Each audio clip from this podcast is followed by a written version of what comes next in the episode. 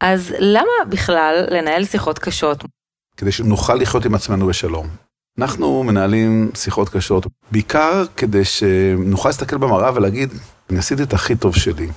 בטח בזוגיות, שהיא מאוד חשובה לנו, ואני מדבר בעיקר על המקומות האלה שהם אה, משמעותיים באמת. מזמינה אתכם למסע לפיצוח הפרעת הקשב שלכם, בכדי שתוכלו סוף סוף להבין ולקבל כלים להגשמת הפוטנציאל הזה שתמיד מדברים עליו. אני דוקטור שירלי הרשקו, מומחית בהפרעת קשב. אני מרצה וחוקרת באוניברסיטה העברית, מאבחנת ומטפלת, מדריכת הורים ומנחת סדנאות ארגון זמן, סופרת ובעלת טור בעיתון הארץ, מנהלת קהילת אנשי הקשב בפייסבוק וגם מגדלת משפחת קשב. הדבר שהכי חשוב לי הוא להעלות את המודעות להפרעת קשב, ולכן יצרתי את הפודקאסט הזה. ולכל המאזינים אני גם מעניקה 10% על הקורסים שלי.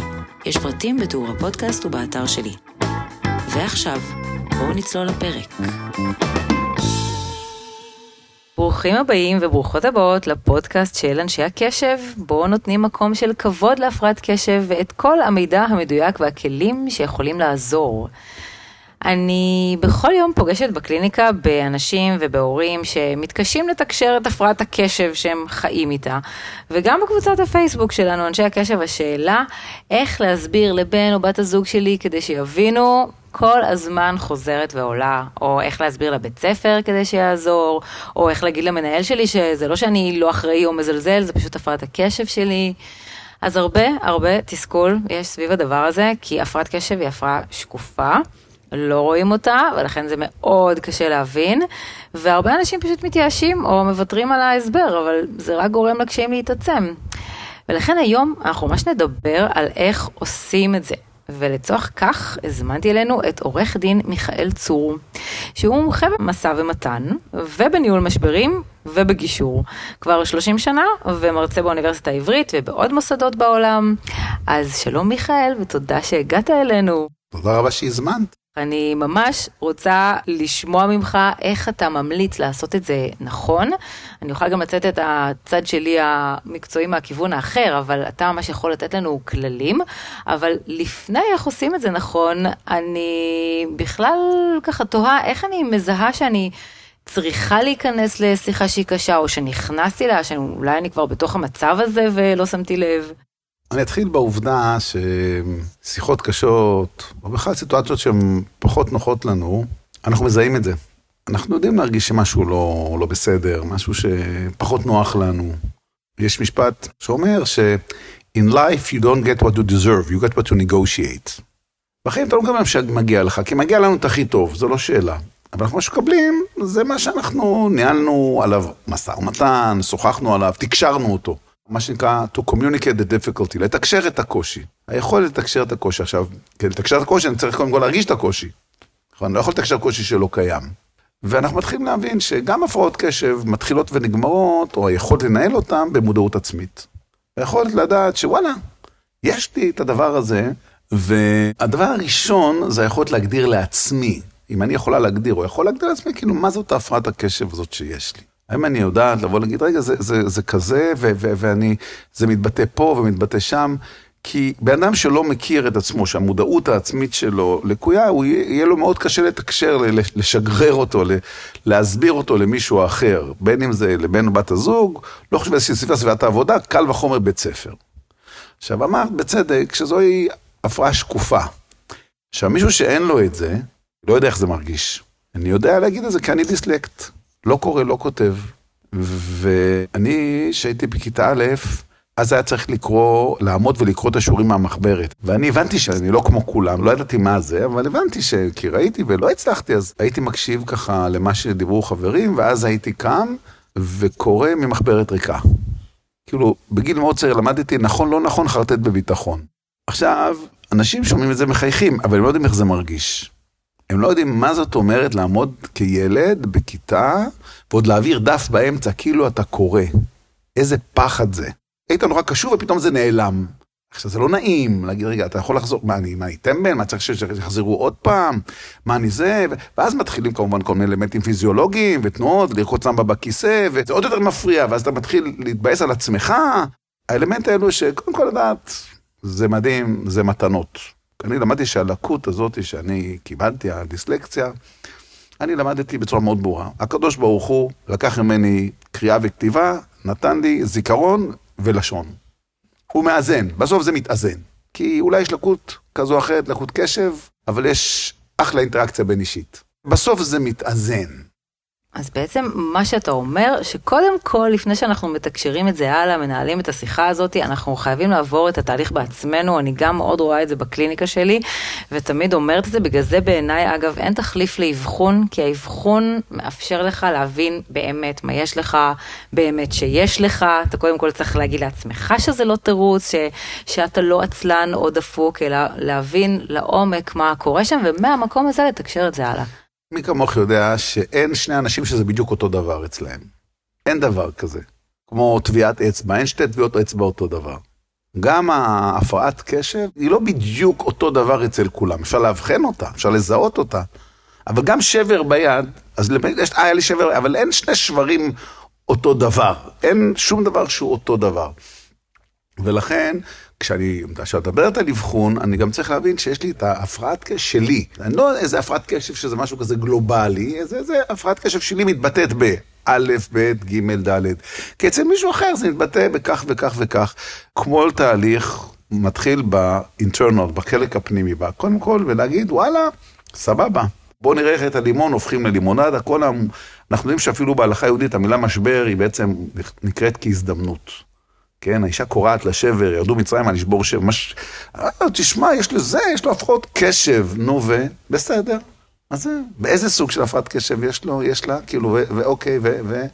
אז אני חוזר ואומר, הקטע הזה של לדעת להגדיר לעצמי, אוקיי, אובחנתי, אנחנו יודעים שאין, אה, אה, יש, לא זוכר את המשפט ההלכתי, אבל אין דבר חזק כמו התרת הספק, כן? אין, אין משהו שהוא... הוא, אז התרנו את הספק, אז עכשיו, אנחנו יודעים. הנה זה עונה, יש כל מיני דברים, מצאו את זה, כי לפני 30 שנה, מה זה הפרעת או 50 שנה, מה זה, זה שטויות, אין דבר, כמו הרבה דברים ש, שאני, אף אחד לא ידע מה זה דיסלקט, כאילו שאני לפני 60 שנה, או שהייתי ב, לפני 53 שנים, כשהייתי בכיתה, בכיתה א', אז אף אחד לא דיבר מושגים של אה, לא דיסלקט, לא דיסגרף, לא דיס... כלום, לא, ילדים.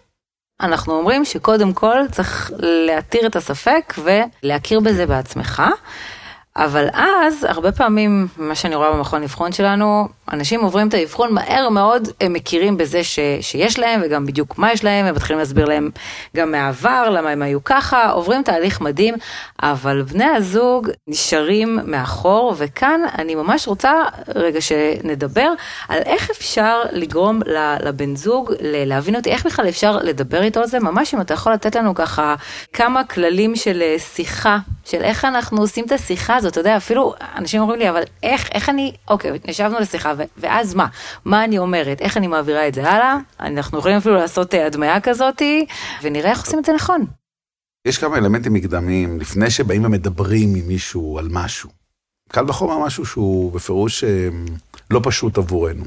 אני חוזר פעם נוספת על זה שהשלב הראשון הוא ההבנה, ההכרה בעובדה שבצורה מאוד ברורה יש לי את הדבר הזה וזה. במקרה הזה אני מדברת על הפרעת קשב. הפרעת קשב, אז כמו שאמרנו, איזה סוג של הפרעת קשב, איך היא מקבלת ביטוי. כמו שאמרת, אני יכול, כשאנשים אומרים, באים בקליניקה, אומרים, וואלה, כן, כבר אז היה, וכבר ככה, ופתאום הם מזהים את ה patterns, את האלמנטים שחזרו על עצמם, ובאמת השתכנעו שזה הפרעת קשב, ומרגישים את אנחת הרווחה, ולא את הוואלה, יש לי תירוץ. את, את הניואנס הקטן הזה, שטוב, אני יכול לספר שיש לי הפרעת קשב, כי צריך מאוד, לדעתי, אה, אה, להיזהר גם מהדבר הזה. נניח שאנחנו עכשיו הבנו שיש לנו, אה, הבנו את זה, יש לנו את האסמכתאות, את זה שאני יודעת איזה סוג ואני יודעת איפה זה מקבל ביטוי. האלמנט השני הוא אמונה במערכת היחסים, שזה לא דבר פשוט. אחת הסיבות שאנשים פוחדים לספר שהם קצרי ראי, יש להם קוצר ראייה, או לשתף באיזשהו רגל אחת שלי יותר קצרה, לא משנה, יש, יש להם איזשהו משהו שהוא אחר. זה לא פעם כי הם פוחדים שהזוגיות לא תוכל, כאילו, ש... זה לא, אז אני עוזב את הרגע את ה-unconditional love, כן? אנחנו זה לא, אנחנו מדברים באוטופיה. אבל את העובדה שיש פה זוגיות שאני סומך, שהיא, שאני סומכת עליה, שאני סומך עליה, שאני... הבן אדם הזה מקבל אותי, הוא לא, הוא, הוא לא אמר לי, רגע, אבל אם יש לך לקות אז אני לא אהיה איתך, אם את, יש לך הפרעת קשב אז תשמעי, זה לא עובד, זה לא לפי ההסכם הכתוב או הלא כתוב בינינו. עכשיו, את מחייכת, אבל זה לא דבר פשוט. האמון, כן, במערכת יחסים, בבן אדם, לדעת שיש לי זה פרטנר, והוא יקבל אותי, כמו שאנחנו בפעמים אחרי לידה, יש שינויים. אני יכול לומר שזוגתי ואני, אנחנו הכרנו בגיל 19. שאנחנו הכרנו, אני תמיד אספר, שלי היו ריבועים בבטן, ולאירס היה שיער גולש. היום יש לי בטן גולשת, ולה יש כל מיני ריבועים בראש. אנחנו לא אותו אנשים, אנחנו עוד לא מתעוררים בבוקר כמו שהלכנו אה, אה, לישון בלילה. עכשיו, אם הזוגיות יכולה לשאת, זאת אומרת, את החיבור הזה, מה שקוראים לו אהבה, או כל ורסיה אחרת של ההחלטה הזאת היא להיות עם הבן אדם הזה, אני בוחר בו, כן? אני בוחר בך כבת זוג, ואני, גם אם אני מבין או לא מבין מה זה הפרעת קשב הזאת, עד עכשיו זה היה בסדר, אז למה זה צריך להשתנות עכשיו? זאת אומרת, אני לא כתבתי, תשמעי, אלה, אלה נתונים, עכשיו שוב, זה אלמנט מאוד מאוד חזק ועמוק, היכולת של, של זוגיות לעשות שינוי כלשהו, או כמו הורים שמודיעים להם שנגיד ילד, להבדיל, הוא על הספקטרום. עכשיו, יש המון שאלה, האם, עד כמה הזוגיות היא כזאת שיכולה לשאת, או מתחילים עוברים לבליימינג גיים, ועוברים כל מיני דברים, כי, כי זה, יש פה אירוע. זה מהצד שלך, זה מהצד שלך, אני יודע, היית צריכה להגיד לי, הסתבר לכם שבגנטיקה שלכם, למה לא אמרת, כאילו, וזה איך זה משנה. אז לכן, זאת הנקודה השנייה. להיות בטוח במערכת היחסים. כי אם אנחנו לא בטוחים במערכת יחסים, אז זה יוצא עקום, כשאני מתחיל לדבר, אני מתחיל לרעוד, אני מתחיל אה, לחשוב, ואז אני אומר, רגע, מה קורה כאן? רגע, הונו אותי. ידעת את זה ולא סיפרת קודם. יש פה אלמנט לא פשוט. עכשיו, אם שני הדברים האלה, if the two of the above, כמו שאמרנו קודם, היכולת שלי לדעת מה להגיד, להמשיג לעצמי את ההפרעת קשב הזו, ולדעת שיש לי פה באמת פרטנר או פרטנרית סבבה, שאני מאמין בהם, כי זה בפירוש האלמנט הזה של, אה, אוקיי, מה אנחנו עושים עם זה, כן? עכשיו, בא שלב הסטינג. זה לא שיחה שעושים אותה, אה, דרך אגב, יש לי הפרעת קשב. וזה גם לא בזמן שאנחנו מקרצפים אחד לשני את הגב במקלחת. עכשיו, זה לא בהכרח מצריך קטורת ונרות, אבל צריך לבנות לזה, אנחנו רוצים לנהל עם מישהו שיחה, אנחנו רוצים לשתף מישהו במשהו, אז צריך לעשות את זה, את ה... אני קורא לזה מה פתאום. פתאום זה ראשי תיבות של פורום, תזמון, אווירה ומקום. מה פתאום פורום, תזמון, אווירה ומקום? מה פתאום פתחת את הפה? מה פתאום עכשיו החלטת פורום? שהפורום, תמיד זה הפורום המצומצם היעיל ביותר, שבדרך כלל כדאי שזה אחד עם אחד או אחד עם אחת. גם אם רוצים לשתף בזה עוד אולי משפחה וזה, קודם כל, את הבן אדם המשמעותי, הבן אדם שהוא הקרוב אלינו ביותר. לומדים מזה המון מהתגובה, תכף נדבר על התגובה. פורום, תזמון, בוקר, צהריים, שבת, לפני ארוחת בוקר, כאילו, תזמון, מתי אנחנו עושים את זה, כן, לא... אז לא צריך לחשוב על זה, באווירה, איזה אווירה אני רוצה או רוצה שתהיה. אווירה שהיא לא אוויר רע. בדרך כלל casual, בדרך כלל ברמה של אווירה של what you see is what you get. לבוש, אה, אם זה בבית, משהו כזה, של הכי פחות אה, מחלצות, הכי פחות אה, כל מיני דברים של הצבעי מלחמה שאנחנו לפעמים עוטים על עצמנו בכל מיני סיטואציות. אנחנו, כן, אני בפיג'מה או בבגדי בית או בדברים הכלילים. כי האווירה צריכה להיות אווירה של, שזה מי שאני, זו מי שאני. עכשיו זו שאלה, אני לא יודע איפה המקום הנוח, יש אנשים שאצלם דווקא במטבח יש איזה שולחן שיושבים לידו ושם זה המקום הנוח, יש כאלה שזה בסלון, יש כאלה שזה, אבל זה צריך להיות משהו שהוא כן מתוך האינטימיות שלנו. כן במקום שהייתי מציע שיהיה בו קשר עין, כן, לא ששנינו שוכבים במיטה ובוהים בתקרה, אבל זה הדיזיין. עכשיו, בן אדם שמתחיל לחשוב, או מתחילה לחשוב איך אני עושה, השיחה כבר התחילה. כי ברגע שהיא התחילה אצלך בראש, או אצלך בראש, כשאני אומר את התזמון, זה לא בהזדמנות, זה ביום שני בארבע אחרי הצהריים. זאת אומרת, אני, אז, או במוצאי שבת לפני זה וזה. זאת אומרת, אנחנו צריכים כבר להגיד, אוקיי, אז אני עושה את השיחה הזאת. באמת מאוד חשוב שאתה אומר את זה, כי אנשים עם הפרעות קשב הם הרבה פעמים פועלים באימפולסיביות ובחוסר תכנון, והם פתאום פשוט יורים את זה בזמן לא מתאים, במקום לא מתאים באמת. אז אתה ממש מדגיש פה את העניין שלא סתם זורקים את השיחה הזאת, חושבים מראש על מי הפרטנר, איפה, באיזה אווירה, מה אני לובש, ממש יום, שעה, וככה מתכוננים לזה. גם זה לספר את זה לחברה. זאת אומרת, לפעמים, לא, לא כולם בזוגיות כזו או אחרת. לפעמים לחברה, גם אם זה לספר את זה להורים, כאילו, יש, כל מיני אנשים שאנחנו רוצים לחלוק איתם את ה... אה, לאח, לאחות, כאילו, זה אנחנו מדברים על זוגיות, אבל יש הרבה אנשים שמאוד משפיעים על ה-well-being שלנו, אנחנו בדרך כלל פוגשים, אני אומר, בוא נשתף את זה בן אדם, שאני חושב ש... או חושב שיש לו הרבה מאוד השפעה על ה-well-being שלי, אני לא יודע את המילה בעברית ל-well-being, אבל על, על, על, על, זה לא איכות החיים, זה על ה... תחושת על, סיפוק על, מהחיים. איך שלא, איך שלא, איך שלא נקרא לזה, אבל יש לו השפעה, זאת אומרת, ואנחנו הרבה פעמים, וזו נקודה מאוד חשובה, אה, אני מספר למישהו, כי נורא מעניינת אותי התגובה שלו. כאילו, זה לא רק here I said it, זה לא רק כדי להעביר את המסר, mm-hmm. אלא גם יש בזה אלמנט של, ומה אתה חושב? אה, ידעתי את זה מזמן, זה לא הפריע לי אף פעם, למשל. Mm-hmm. מה, עכשיו, היה לי ברור, מה, בשביל כן. אותך כל כך, בגלל ההפרעת קשב הזאת, אני אוהב, כאילו, אנחנו לא יודעים מה תהיה, אבל התגובה, יש לה המון המון השפעה על היכולת שלנו להמשיך, ולכן אם זה בן אדם שבאמת אנחנו דעתו, חשובה לנו בין היתר, כי אנחנו משוכנעים באהבתו אלינו, בזה שהוא אכפת כן, לו. כן, אבל אתה יודע, דווקא בזוגיות, ההפרעת קשב הרבה פעמים פוגשת את הקושי. את ה... בגלל זה אני לא מסודר, בגלל זה אני לא מקשיב לך כשאת מדברת, בגלל זה שכחתי להביא את החלב בפעם המאתיים שביקשת ממני. זה לא שאני מזלזל בך, זה לא שלא אכפת לי ממך, זו הפרעת הקשב שלי, זאת אומרת, זה מגיע ממקום של יותר קושי. עכשיו שאנחנו מבינים מה קורה עם החלב מדי פעם, אז אנחנו מבינים מאיפה זה בא. כי, את יודעת, אני שמעתי, ראיתי את התגובות שלך לא פעם על הזה של, מה, אתה לא יכול לזכור? נו, באמת, מה, אי אפשר קצת לסדר? למה נעליים? וראיתי את, הת... ואני, ובטח, הרי אני רוצה לקוות שאת ברור לך שהדבר האחרון שאני רוצה שתהיה מתוסכלת או תכעסי עליי, זה, זה לא, לא, לא בחרתי בך כדי שנתווכח על דברים. ובאמת, זה, זה, לא הבנתי איך זה קורה, אני רואה כל פעם איזה תסכול זה גורם לך, אז אמרתי, הלכתי, והלכתי לזה לאבחון, מסתבר, תראי איזה קטע, יש לזה שם, וזה מי שאני. זה, זה ככה, זאת אומרת, זה כנראה יהיה גם ככה. עכשיו, חשוב... ואז התגובה יכולה להיות, אבל מה, עכשיו תשתמש בזה כתירוץ, ומה, אני, אני עכשיו אמורה לחיות עם זה, אני אמורה שהכל יהיה עליי, וכל הזמן להזכיר לך, ואני גם רוצה שיתייחסו אליי. קצת נאהבתי מהתגובה שלך, כי לחשוב שזה תירוץ, זה נורא מעליב. כאילו, נראה לך הלכתי לאבחון כדי שיהיה לי תירוץ, יש לך איזושהי תחושה שאני נהנה מהשיחות האלה, שאת מזכירה לי, לא, מה, עוד פעם שכחת את החלב? בואי נחשוב רגע הפוך, אם אני מתקשר אלייך פעם שביעית, אומרת, נו, שכחת חלב, איך את מרגישה? עכשיו, באמת שכחת חלב. את אומרת, וואי, את באמת שכחת אותו. זה לא אני אומר, בוא נשכח את החלב, נראה אם נעצבן אותה, אולי תתקשר אליי, נראה עוד פעם. אני רוצה תשומת לב על בסיס נגטיבי, ככה בא לי. כן, אני אעיף את הזה, אני, אני עם שלומפר בבית, כדי שיהיה קרחנה בשביל ה makeup sex אחר כך. לא, זה לא משם. והנקודה הזאת שאת אומרת היא, הכל עליי, אני אומר, תשמעי, אני מספר לך את זה, קודם כל, אם זה מזעזע אותך או מטלטל, ואת אומרת, וואי וואי וואי, לא מעוניינת, אז בואי נדבר על זה. דרך אגב, חשבתי על זה, והבאתי כמה מאמרים, או יש כמה זה, שאם את רוצה קצת לקרוא את הדבר הזה, אז אם יש לך חשק להסתכל על זה, כי גם לי לקח זמן להבין ולעכל את הדבר הזה. אז יש פה כמה, לא ספרייה שלמה, אבל יש שלושה מאמרים או שלושה דברים קצרים שחשבתי שאם קוראים אותם, אז, אז שנבין שזה לא תירוץ.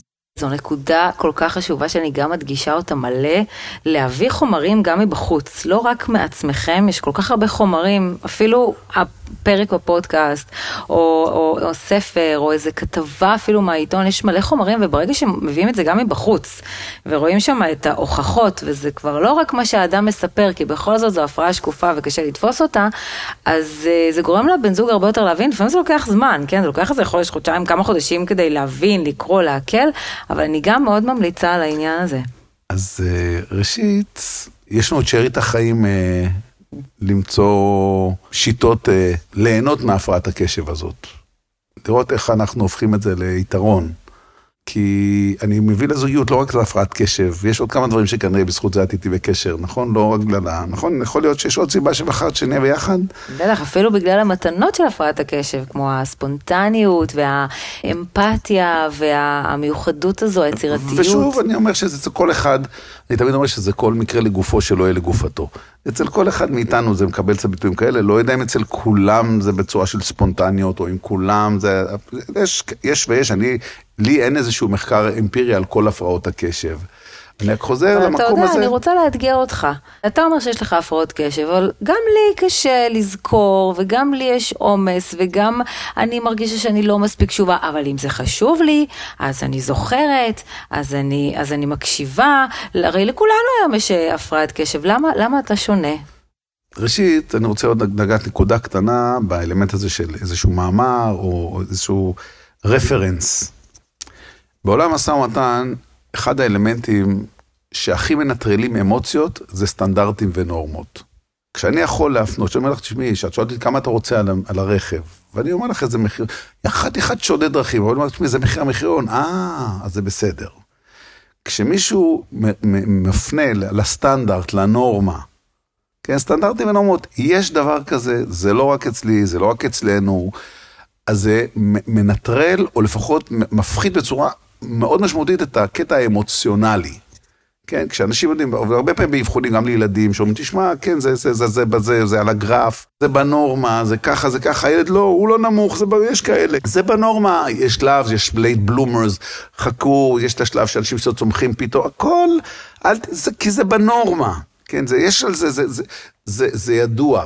ברגע שזה משהו שהוא, אתה יכול להפנות, והנה תראי, זה, מסתבר שזה כך וכך וכך, חלקנו באמת לא מודעים להרבה מאוד דברים, אנחנו מאוד שמחים למחקרים של השנים האחרונות, שבעידן שבו הפרט מאוד מועצם, empowerment of the individual, שפתאום מסתבר שגם זה ושזה, ודרך אגב, גם לנו חשוב לדעת שאה, אני לא עד כדי כך שונה, אני שונה, אבל גם בתוך השוני יש לי פה... כי אנחנו כאלה, וזה בסדר. אז זה לגבי זה שכשאני מפנה לסטנדרטים, שאני אומר למישהו, אבל תקרא, תקראי, תסתכלי מה זה אומר. גם כדי קצת להפחית את ה... וואי וואי וואי, מה עכשיו כל החיים אני צריך לרוץ אחר ולנקות? כאילו, מה, מה זה אומר? אני חושבת גם בהקשר הזה, שאולי כדאי גם להדגיש את העניין של, אני עושה את השיחה הזו עליי, אבל אני גם רוצה לראות את הצד השני, ואם נגיד הצד השני אומר שכל כך קשה לו ללכת ולהיות אחראי ולזכור הכל, אז פשוט צריך גם להביא לא עזרה, כאילו, לצד השני. בעצם, לא רק אני מתמודדת עם הפרעת הקשב שלי, אלא גם בן, בת הזוג, והם גם צריכים אה, עזרה פה בעניין הזה, ואולי צריך גם להסתכל עליהם. אז קודם כל, אנחנו תמיד אמרתי שאדם שרואים אותו הופך להיות ראוי, ובטח אם מסתכלים על בן או בת הזוג, או על אנשים שחשובים לנו. עם זאת, אם התגובה היא תגובה פוגענית, אז לפעמים אנחנו יכולים להגיד, אוקיי, בוא נמתין קצת עם זה, כי breaking the news, אנשים מגיבים, אה, כאילו, אנשים לוקח להם זמן לעכל, אנחנו קוראים את זה בהרבה דברים. שוב, אני לא רואה בזה כאיזשהו משהו, נשמע לי איזה אסון קולוסלי, אף אחד לא מת.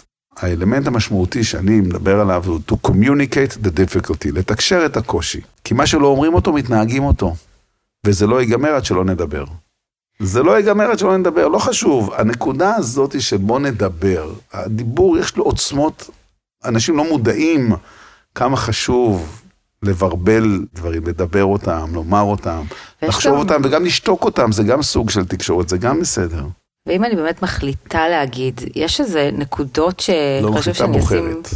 כן, בוחרת. נכון, בוחרת, נלך למקום חיובי לגמרי. יש נקודות שחשוב שאני אשים לב, נגיד, אה, כמו מקום רגע לתת, לשאול את הצד השני איזה שהם שאלות. אני רוצה לומר, בדיוק שם היינו, אחרי שעשינו את הסטינג. דנינו את זה, ו... כן, וזה שלא צריך להיות מוחצן מדי, תשמע, אני צריכה לדבר איתך על משהו, אני רגע עורכת את השולחן, נסדר, כן, בואו לא נעשה מזה דרמה, כן, זה לא דרמה, זה שיחה. והשיחה מהסוג הזה היא שיחה של, נקראת במושגים של שיחות breaking the news, אני רוצה לספר, לשתף אותך במשהו, אני רוצה לשתף אותך במשהו. כאילו באים ושמים את זה על השולחן, כאילו לא, איך לך עם הזוגיות שלנו בתקופה? לא. זה לא איזה משהו, שיחת יחסינו לאן, זה, זה שיחה שאני בא ואומר, כבר היו בינינו כמה פעמים שראיתי שהתבאסת, או ראיתי שהתבאסת ש, שהיה ככה וככה, זה היה לי נורא משונה, הלך, החלטתי שאני עושה עם זה איזשהו מהלך, לפעמים גם מודיע לבן אדם, תשמע, אני רוצה לבדוק את זה. והייתי, ומסתבר שאובחנתי כמישהי או כמישהו עם אה, הפרעת קשב, ואתה הראשון שרציתי לשתף אותך בזה. הנה, here I said it, שמתי את זה על השולחן, לא התחלתי להסביר איזה סוג של הפרעת קשב, לא, לא, לא, פשוט, זה נקרא opening statement. באים, אומרים, הנה, זהו. ואז בדרך כלל אנחנו שואלים, השלב הבא זה אוי ואבוי להתחיל לתרץ וזה, להגיד, מה אתה חושב? פשוט, אחרי שאמרתי למישהו נתתי את הרפרנס למה, היו לנו ככה, זה הלכתי, בדקתי, או סיפרתי לך שאני הולכת לאבחון, מסתבר שיש לי הפרעת קשב. מה אתה חושב? זה מאוד מעניין לראות את התגובה הראשונית. עכשיו, הרבה יגידו, מה אני חושב, אני לא יודע מה לחשוב, מה זה, אני לא יודע מה זה אומר. נכון, אנשים, אם הוא מזמין עוד דאטה, אם השותף או השותפה אצלך מבקשים עוד אינפורמציה, אנחנו ניתן. אבל אנחנו לא באים עם דמפינג. אנשים, אנחנו שוב לא יודעים איפה זה תופס אותם, גם להם, כמו שאמר, גם צריך לראות אותם. אז עכשיו שיתפתי אותך במידע הזה, ובואי נראה מה זה אומר. כאילו, מה, מה את חושבת על זה? בואי נראה איפה זה... אני, אני לא יודע, אני לא לא, לא, לא, אני לא, אני לא, כאילו, אני, אני לא יודע מה תהיה התגובה, אבל אני חייב לתת את השהות לתגובה הראשונית לאינפורמציה שהושמה עכשיו לשולחן. עכשיו, רוב האנשים ישאלו מה זה אומר, מה זאת אומרת, מה, מה זה הפרעת קשב, כאילו... אז רגע, אני מחזירה אותנו שנייה, לש... היינו בשני שלבים הראשונים של להגיד את הדבר, לשאול מה את, אתה חושבים, okay. כן. ואז יש, יש המשך לזה, או פשוט okay. כן. לזרום עם השיחה? בוודאי. ואז יש אלמנט שנקרא אומנות שאלת השאלות. The art of asking questions. הבן אדם אומר, אני חושב שזה נורא ואיום. ואז אני בוחר או בוחרת מילה או משפט שהוא אמר, והופך לשאלה, אתה אומר נורא ואיום כי. אני בוחר את המילה או משפט שהוא אמר והופך את זה לשאלה כדי לגרום לו או לה להמשיך לשתף. דרך אגב, אותו דבר גם בבית הספר, ולא משנה עם מי אני מדבר, כשבן אדם, אני סיבלנו, אני שואל אותו מה אתה חושב, איך נראה לך, והוא הוא, הוא עונה, אני לא, לא, לא יודע מה להגיד, אז אתה אומר, אתה לא יודע מה להגיד. מה זאת אומרת, מה אני אמורה להבין מזה? שאין לי שום מידע. אתה אומר אין מידע, איזה, כאילו, לראות מה הבן אדם, מה, על איזה, לאן זה לקח אותו המידע הזה. האם הוא בקטע פשוט מחפש עוד מידע? אצל, לאנשים יש שלושה מנופים עיקריים, אמוציונלי, רציונלי ופיזיולוגי. יש אנשים שאומרים לך, תשמע, אני מת מעייפות, אז הוא צריך עכשיו לישון. איפה זה כתוב? הוא צריך, תפנה לו מראה מקום. תשמע, אני, אני, זה, אני, אני לא נושם, אני לא יודע, אני... אנשים שונים ברגע שונה, יש מנופים. כשהם מדברים, אנחנו מבינים איזה, מה, הצו, מה הוא צריך עכשיו. מה זאת אומרת הפרעת קשב? תראי לי, תראי לומר. יש, הוא רוצה עכשיו, יש פה בן אדם שרוצה ברמה רציונלית להבין מה זה אומר. יש מישהו שאומר, רגע, אז לא נוכל להיות יותר ביחד? כאילו, או, רגע, אז, אז עכשיו זה אומר שהכל יהיה עליי? אני אמשיך ככה לרוץ אחריך כל הזמן ולנקות? תגובה מאוד אמוציונלית. אז אנחנו עכשיו, בעצם לוקחים משהו ממה שהוא אמר ושואלים על זה שאלה כדי להבין יותר לעומק. זאת הדרך שלנו לנתב גם את השיחה לכיוון שמתאים לנו, כי אנחנו לא יודעים מה הוא יגיד, אבל אנחנו בוחרים איזה מילה או משפט להפוך לשאלה. כן, ואז אנחנו בעצם, זה נקרא אה, הקשבה אינטראקטיבית, זו שאלה שאנחנו מקשיבים ואנחנו אינטראט או אינטרפיר, באמצעות זה שאני שואל עוד שאלה. כאילו, על, על, על, אני קצת מראיין את הבן אדם. כדי להבין מה, מה הוא צריך. יפה, שזה קצת ההפך לפעמים ממה שאנחנו באים לעשות באופן טבעי, יותר לדבר, אנחנו אמורים דווקא יותר לשאול, לשאול שאלות, בדיוק, להקשיב. בדיוק. ויש, ו, ומתי, באיזה שלב עכשיו, אנחנו... עכשיו, אני חוזר, היכולת שלנו להקשיב נגזרת מעד כמה אני שלם עם עצמי בלדעת את ההכנה הזאת שאני מבינה מה יש לי ומה זה אומר ואיך זה מקבל ביטוי והכל בסדר, ואז אז יגיד. גם אם אנחנו נשמע קצת דברי בלע ודברים פחות... אבל הרבה פעמים אנשים באים ממקום של אני רוצה לשתף, אני רוצה להגיד, סוף סוף גיליתי, אני, אני רוצה לומר לו מה, מה אני מרגישה, למה אני ככה. אז אני נותן את המטאפורה של הספל. אנשים מגיעים לשיח בדרך כלל, אנחנו היום כקונטיינרס, כמכלים, הספל מלא עד למעלה. אם אתה מתחיל לדבר זה פשוט גולש. כדי שיהיה סיכוי שמישהו יוכל להכיל את מה שיש לך לומר, אתה צריך קודם קצת ללגום מהספל, לתת לו קצת להוציא, כדי שאז יהיה סיכוי שתהיה הקשבה. כי אם אני בא למישהו היום ומתחיל לספר to, to dump, זה גולש, זה מתסכל, זה מעצבן, זה מקומם, זה נתפס כהתנשאות, איזה חוסר התחשבות. תשמע, אולי, אתה יודע מה עבר עליי היום? זה מאוד חשוב מה שאתה אומר, אז אני רגע רוצה לעשות סיכום. אחרי שהבנו בעצמנו, עשינו את הסטים כמו שצריך, באנו, אמרנו את הידיעה. וידאנו שמערכת היחסים היא מערכת שאנחנו רוצים, שאנחנו יכולים להעמיס את זה עליה. נכון, נכון, גם וידאנו. ואמרנו את, ה, את המשפט הזה, ואז שאלנו מה אתה חושב, לקחנו איזשהו משפט מהתשובה שהתאים לנו ושאלנו גם על זה שאלה. מה השלב הבא? זה בסדר שנשתף אותך מה אני חושבת. או. זה השלב. רק אחרי שהבן אדם דיבר, או אמר, או שיתף, זה היה מעניין אותך לשמוע מה אני חושבת על זה. עכשיו, ברוב המקרים, בן אדם אחרי שהוא דיבר, הוא יהיה מאוד נכון, וכמובן, כשהוא דיבר, לא, לא שפטנו, לא אמרנו, אנחנו לא עונים, אנחנו רק שואלים עוד שאלות על סמך מה שנאמר. עכשיו, זה לא פשוט, מבחינה רגשית, אם מישהו מתחיל לתקוף אותנו, או להגיד, רגע, כמה זמן את יודעת את זה? ידעת את זה לפני שהכרנו, אה? כן? מה, אז רצית פה לנעול אותי ועכשיו עשיתי תרגיל, כאילו, אנחנו לא... כאילו, יש כל מיני תגובות, ואני חוזר ואומר, יש מקרים, ואני תכף אגיע למקרים ותגובות, אבל בתכלס, אם השיחה מתנהלת כפי שבנינו, ושמענו ושאלנו, ובאמת, מתוך סקרנות, את השותף שלנו, שותפה, יש שלב שבו אנחנו אומרים, זה בסדר אם אני אשתף אותך במה, איך אני, מה אני חושב על ה... מה, מה עובר עליי עם האירוע הזה, mm-hmm. עם ההפרעת קשב הזאת. עכשיו, בשלב הזה, אם עשינו את ההכנה כמו שצריך, יש שלושה דברים שצריך לעשות. אחד, זה להתייחס למה שכרגע נאמר על ידו.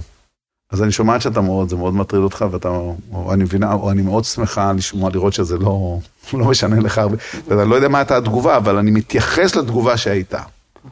כי ככה יודע השותף שהקשבנו לו. אני לא יכול ישר לרוץ למה שהיה לי להגיד. הכנתי את הנאום שלי, עכשיו אני רוצה לקרוא לך את הנאום, אתה מקשיב? זה לא עובד ככה. כדי שזה, הבן אדם צריך לדעת שהקשבנו לו, איך הוא יודע? אנחנו קצת חוזרים על מה שהוא אמר, אני שמעתי את זה, זה, זה הפתיע אותי, אני, האמת, אני עוד לא יודעת איך אני מרגישה לגבי התגובה הזאת שלך, אבל אני מכבדת אותה, כאילו, אנחנו עוד לא אה, יודעים כן, מה, פשוט... אם התגובה הייתה תומכת, אם התגובה הייתה מסויגת, אבל... הקשבה רפלקטיבית, מה שנקרא, שמעתי אותך, הבנתי אותך. כן, אז זה, זה, אז, זה, זה דבר ראשון. זה נכון, אבל אנחנו מת, לא, מתייחסים למה שנאמר. כי קודם שאלנו שאלות רק, עכשיו אנחנו מתייחסים, כן, כדי שהבן ידע שהקשבנו לו, ואז אנחנו בדרך כלל חייבים, וזה הכי חשוב, לשתף בצד הרגשי. נורא פחדתי מהשיחה הזאת. אני כבר סוחבת אותה איתי שלושה ימים. כל האבחון הזה היה משהו שהפתיע אותי, נורא תסכל אותי. אה, האמת שאני חושבת שהגעתי לגיל הזה, כי פחדתי לעשות את האבחון הזה לפני, כאילו, היכולת לתקשר את הקושי, אבל הרגשי שלי באירוע. מה אני מרגישה, מה הרגשתי, לא רק בזמן שהוא דיבר, אלא בכלל עם כל הסיפואציה, את האירוע הזה. אה, אני, אמ, אתה יודע, הייתה לי תחושת אנחת רווחה שקיבלתי את האבחון הזה שזה הפרעת קשב, פתאום אני מבינה שזה משהו שהוא... הוא לא רק שלי, כי אני כל הזמן אמרתי, מה לא בסדר איתי, מה לא בסדר... היכולת לשתף באלמנט הרגשי. עכשיו, אם קודם קיבלנו תשובה ממישהו שהוא מבטל אותנו במחי יד, או מה פתאום, זה אין לך דבר כזה, זה שטויות, את סתם עושה תירוצים, תגדילי, מה את רוצה, כאילו... אז כמובן שאנחנו, זאת שאלה, אנחנו צריכים לשים לב אם אנחנו לא חושפים את עצמנו יותר, זאת אומרת, אנחנו לא נותנים, אם, אם מסתבר שהפרטנר שלנו הוא לא... הוא לא הפרטנר הנכון, I'm not talking to the right person, או התגובה שלו היא תגובה שהיא מבחינתנו פוגענית, אז בדרך כלל, אפרופו מקרים גדולים, אני אומר, תשמע, אני מופתעת, לא יודע אם אני יותר מופתעת או יותר עצובה מהתגובה שלך, אני מציע שכרגע בוא נעצור את זה, כאילו, אין מה להמשיך כדי... אה, כן, כן, ואני רוצה לציין גם, אני שומעת גם הרבה על תגובות כאלה באמת, בייעוצים שלי. ו, ובאמת רגע, רגע לתת ברייק uh, מהעניין, זאת אומרת זה לא אומר שזהו, זה סוף העולם. יכול להיות שהפתאום פחות מתאים כרגע, הפורום תזמון אביה ומקום, נעשה לזה ריסטארט, לא כן. לא קרה שום דבר. הכל, אז, אז לא, אז לא עכשיו אני רואה את התגובה, תשמע בוא, בוא ניקח אוויר, נדבר על זה מחר. נמשיך, okay. בוא, בוא נעשה כוס קפה, נצא, בוא, בוא נשתוק איזה חמש כן, דקות ביחד. כן, גם לא להילחץ מזה שהבן זוג לא מבין, כי שוב, כמו שאמרתי בהתחלה, זה שקוף, יש הרבה סטיגמות על זה, הרבה חוסר מודעות, למרות שחושבים שיש הרבה מודעות, ובהחלט יכול להיות שאותו בן זוג צריך לעבור תהליך, כמו שאתם עברתם, לקבל מידע, לצלול יותר לתחום, ואז הוא יבין, זה לא חייב לבוא על ההתחלה. אני מציע לך, אפרופו יונתן גפן שנלקח מאיתנו לאחרונה, הוא באחד משיריו הראשונים, קרא, כתב שיר שמי לא, שלא היה בתקופת האבן. יש שיר כזה של נתן גפן. אני מציע לך או לאחרים לחפש את השיר הזה ולהסתכל עליו, כי זה מאוד מסביר את מה שאמרת כרגע. השיר הזה מדבר על מי שלא היה בתקופת האבן, ואני אתמצת אותו בסופו של דבר, זה לא שיר ארוך, אבל הוא אומר, מי שלא היה בתקופת האבן יכול לקרוא על תקופת האבן, יכול אה, כל מיני דברים לעשות, זה, אבל הוא לא יכול להרגיש. כן. ובן אדם שאין לו הפרעת קשב, אדם שהוא לא, הוא, זה כמו שאמרתי, שאני, סיפ, אנשים לא יכולים להרגיש, אותה מורה, אותם לא, לא הרגישו מה שאני הרגשתי שעמדתי שם עם המחברת, לא, הוא לא יכול להרגיש, זאת לא בחירה. זה שאנשים אומרים זה תירוץ, זה, כאילו, בוא תסביר לי איזה, איזה, מה, למה שאני אחליט לבוא או להנפיץ שיש לי הפרעת קשב. בוא תסביר לי איך זה מקדם אותי. כן. בטח, את לא תצטרך לעשות שום דבר, תמיד תוכלי להגיד לי, זה הפרעת קשב, זה הפרעת קשב. כן, וזה נראה לך שזו הפוזיציה שהיא מעדיפה לי? כאילו, מעניין מה אתה חושב עליי לפי התגובה שלך, כאילו, מה אני, איזה עלוקה? כאילו, מה, מה בדיוק אתה אומר? מה בעצם אמרת עכשיו? אני רוצה, אני רוצה גם, לפני שאנחנו מסיימים, לגעת בעוד, עוד נושא שמאוד חשוב לי, דיברנו המון המון על הזוגיות. אבל אם רוצים לסיים, אז יש עוד נקודה אחת, אחרי שסיפרתי ושיתפתי בחלק הרגשי, אני, אז אני אומר, תראה, יש לא מעט חומר, אם זה מעניין אותך, מעניין אותך, אני, יש את זה, אם זה, אתה רוצה להסתכל על זה, זה מאוד מעניין לראות את התגובה, אבל סוגרים שיחה כזאת, ואז מה אנחנו עושים? או, איך אנחנו ניגשים לזה? מדברים בלשון רבים, כי אנחנו רוצים להבין שההתעסקות בזה היא משותפת. זה לא, יש, לי, יש לך הפרעת קשב, תטפלי בזה.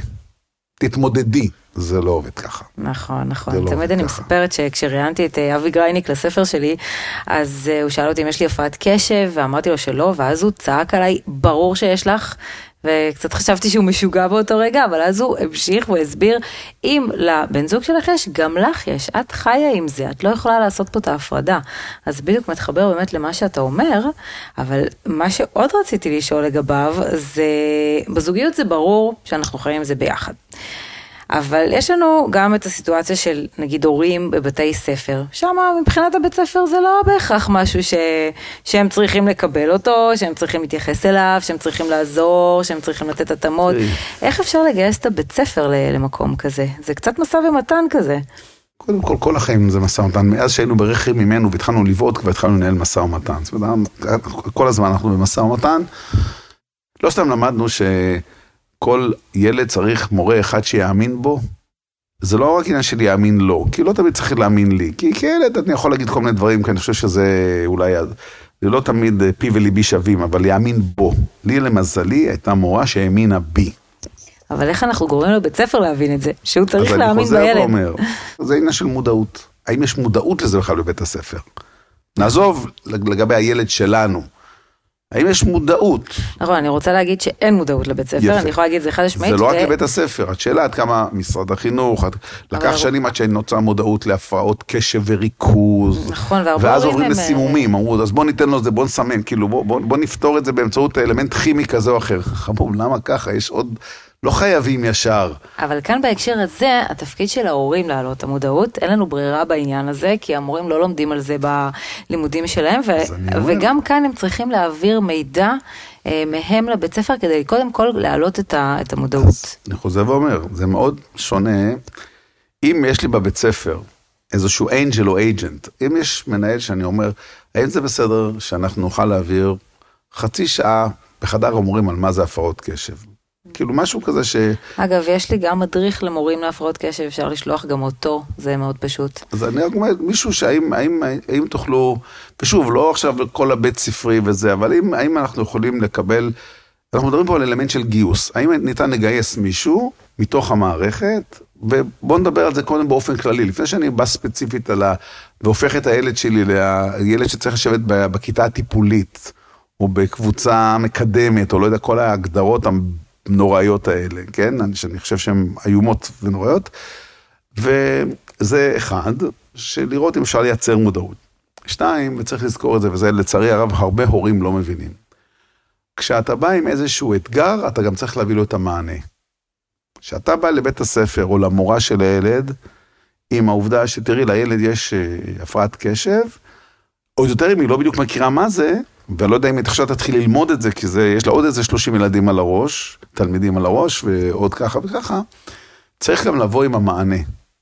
וכיוון שכך וכך, הנה מה שאנחנו מתכוונים לעשות, אנחנו צריכים את עזרתך בזה וזה וזה, כי אנחנו עושים, כאילו, יש פה איזשהו אלמנט שוב של גיוס, אבל אנחנו לא יכולים להפיל את זה על בית הספר.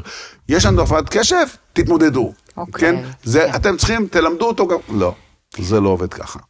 אז בעצם יש לנו את השלב של המודעות, יש לנו את השלב של להביא גם פתרונות, אבל אז בשלב הזה, לא, אנחנו כל הזמן מציגים את העובדה ואומרים, ולאור העובדה שגילינו, או שהילד שלנו, או הילדה שלנו, יש להם את אה, הפרעת קשב, אז להבנתנו מטפלים בזה כך וכך, והיינו שמחים לעשות, כאילו, אנחנו, אנחנו לא רק מעמיסים עלייך, את כמורה, או אתה כמורה, או כבית ספר, תתמודדו עם זה שלנו יש הפרעת קשב, ואנחנו גם באנו עם איזה שהם אלמנטים אופרטיביים שיכולים לסייע בעניין, כדי שגם לא תהיה חוויה סבבה, וגם למערכת תהיה חוויה סבבה, וזה גם אחריות שלנו. אנחנו לא, אנחנו לא מסירים אחריות מעלינו. ואז אם למשל אנחנו מציעים, אנחנו אומרים, תראי, לילד יש הפרעת קשב, אז הוא צריך שייתנו לו הקראה במבחנים, כי נורא קשה לו להבין את הנקרא כשהוא קורא, ואז המורה אומרת, יופי, מעולה שמצאתם פתרון, אבל אין לי מי שיקריא לו במבחנים. יפה. אז ראשית, אנחנו כולנו יודעים את האלמנט של האבחונים, והיום בתי הספר כפופים לאבחונים האלה. לא בהכרח. אני... לא כולם מקבלים את המלצות האבחון לצערי, ואומרים שאין להם כוח אדם, מה הם יכולים לעשות? ולא רק זה, זה הנפצה, כמה שילמת כדי לקבל uh, הקלה, כאילו, כבר זה, בחלק מהמקרים זה באמת תעשייה, זה הפכה להיות תעשייה.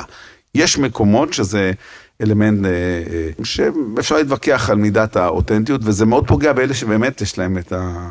כן, כי אז... Uh, אבל בית הספר עצמו אומר, אין לי איך. אין לי איך. אז באמת, זאת החלטה שלנו. אז אנחנו יכולים אולי להביא, אין לכם הקראה, איך אנחנו, מה אנחנו יכולים לעשות כדי שזה יקרה. אולי יש קבוצה של הורים שמתמודדים, יש להם את העניין של איזה הפרעות קשב, ואז הם יכולים להתאגד ולהגיד, אתה יודע מה, בסדר.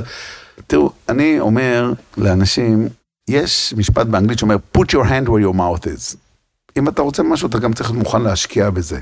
אני חושב שאחת האי ההבנות הגדולות בכלל של מערכת חינוכית, בתור מי שהיה 15 שנה מעורב בהקמת בית ספר וניהול שלו מצד ההורים, לא, לא הניהול הפדגוגי, זה שחברים, הילד שלכם זה ג'וינט ונצ'ר, זה, זה, זה, אנחנו ביחד בעניין הזה. אתם לא מפקידים את הילד בבית ספר ומצפים ל... לא, זה לא עובד ככה. וככל שההורים יבינו שיש פה איזשהו משהו שהוא פרויקט משותף. וגם אנחנו אמורים לעשות, וגם אנחנו נעשה את זה, כמו שהורים ידעו להתגייס לנושא של, אה, בתקופות קשות, לשמירה על בית הספר. פתאום ההורים סידרו וזה, והיו שמירה וזה, הם יודעים לעשות את זה, כשזה חשוב להם. אם נגלה שיש קבוצה של הורים, ש... ואנחנו עושים לדבר הזה משהו, ואנחנו אולי מצליחים בצורה כזאת לממן מישהו ש... או מישהי, איזה סטודנט, סטודנטית שיקריאו, ש... אנשים ש... יוצרים קשר עם איזושהי בית ספר לעבודה סוציאלית, או לא יודע, או עם אנשים, ש... ואומרים, בואו ניקח את הסטודנטים שעשו, אפשר לעשות אבל זה הרבה מאוד, אבל צריך לעשות. אי אפשר לצפות, להגיד, אה, תראה, מה עכשיו אין, זה נוגע, לא. זה, זה, זה הזדמנות. כן, אני מאוד מחזקת את זה, אני יודעת שזה הרבה פעמים מתסכל הורים, גם אותי זה מתסכל באופן אישי, שאני צריכה באמת אה, כל כך הרבה שיחות ולהשקיע ולמצוא פתרונות, אבל, אבל בסוף אין, אני, אני אומרת את זה להורים, אין ברירה. כמו שהורים יודעים לגייס, להגיד, אוקיי, זה שנת בת מצווה או בר מצווה בכיתה או בבית ספר, ומתגייסים ועושים, יש המון דברים שהורים יודעים להתגייס, ואין ספק שאצל רוב רובם המכריע של הורים, הילדים שלהם זה הדבר המשמעותי ביותר בחייהם. Mm-hmm. כן, הם, הם דרך זה מגשימים הרבה מאוד אה, אה, דברים. לא, לא העניין רק של, אני לא רוצה להיכנס לזה יותר מדי, מה ההורות הזאת משרתת, אבל ה, ה, היכולת הזאת לבוא ולהגיד, חבר'ה, יש פה עוד, ובואו נראה מה עושים, ולא, וואי, יאללה, בכתי, עכשיו צריך להוציא עוד 500 שקל בחודש, כן? זה השקעה לטווח ארוך. אוקיי, okay, מעולה. אז באמת, אם אני מסכמת את הפרק המאוד מאוד חשוב הזה, שאני חושבת שגם הרבה אנשים ציפו לו, אנחנו דיברנו על כך, קודם כל, שצריך לעשות את השיחה, לא להתחמק ממנה, הדברים רק מצטברים והקשיים רק עולים. אני חוזר ו... ואומר, מה שלא אומרים אותו, מתנהגים אותו. לגמרי. ואז אנחנו צריכים לחשוב על הסטינג, איפה נפגשים, עם מי, איך, איך לבושים, באיזה מקום, באיזה יום, באיזה שעה. ואז אנחנו מביאים את המקום של מודעות, מודעות כלפי עצמנו, הילדים שלנו, הפרעת הקשב שלנו, ומעבירים את המודעות הזו הלאה. חשוב מאוד גם לשאול את הצד השני איך הוא מרגיש עם זה. אנחנו חולקים את המידע שעומד לרשותנו עם השותף או השותפה. כן. ואז מבקשים את תגובתו. מה בדיוק, אתה חושב? את התגובה, נכון מאוד. ובהמשך גם שואלים שאלות אינטראקטיביות כאלו על, על הדברים שהוא אמר.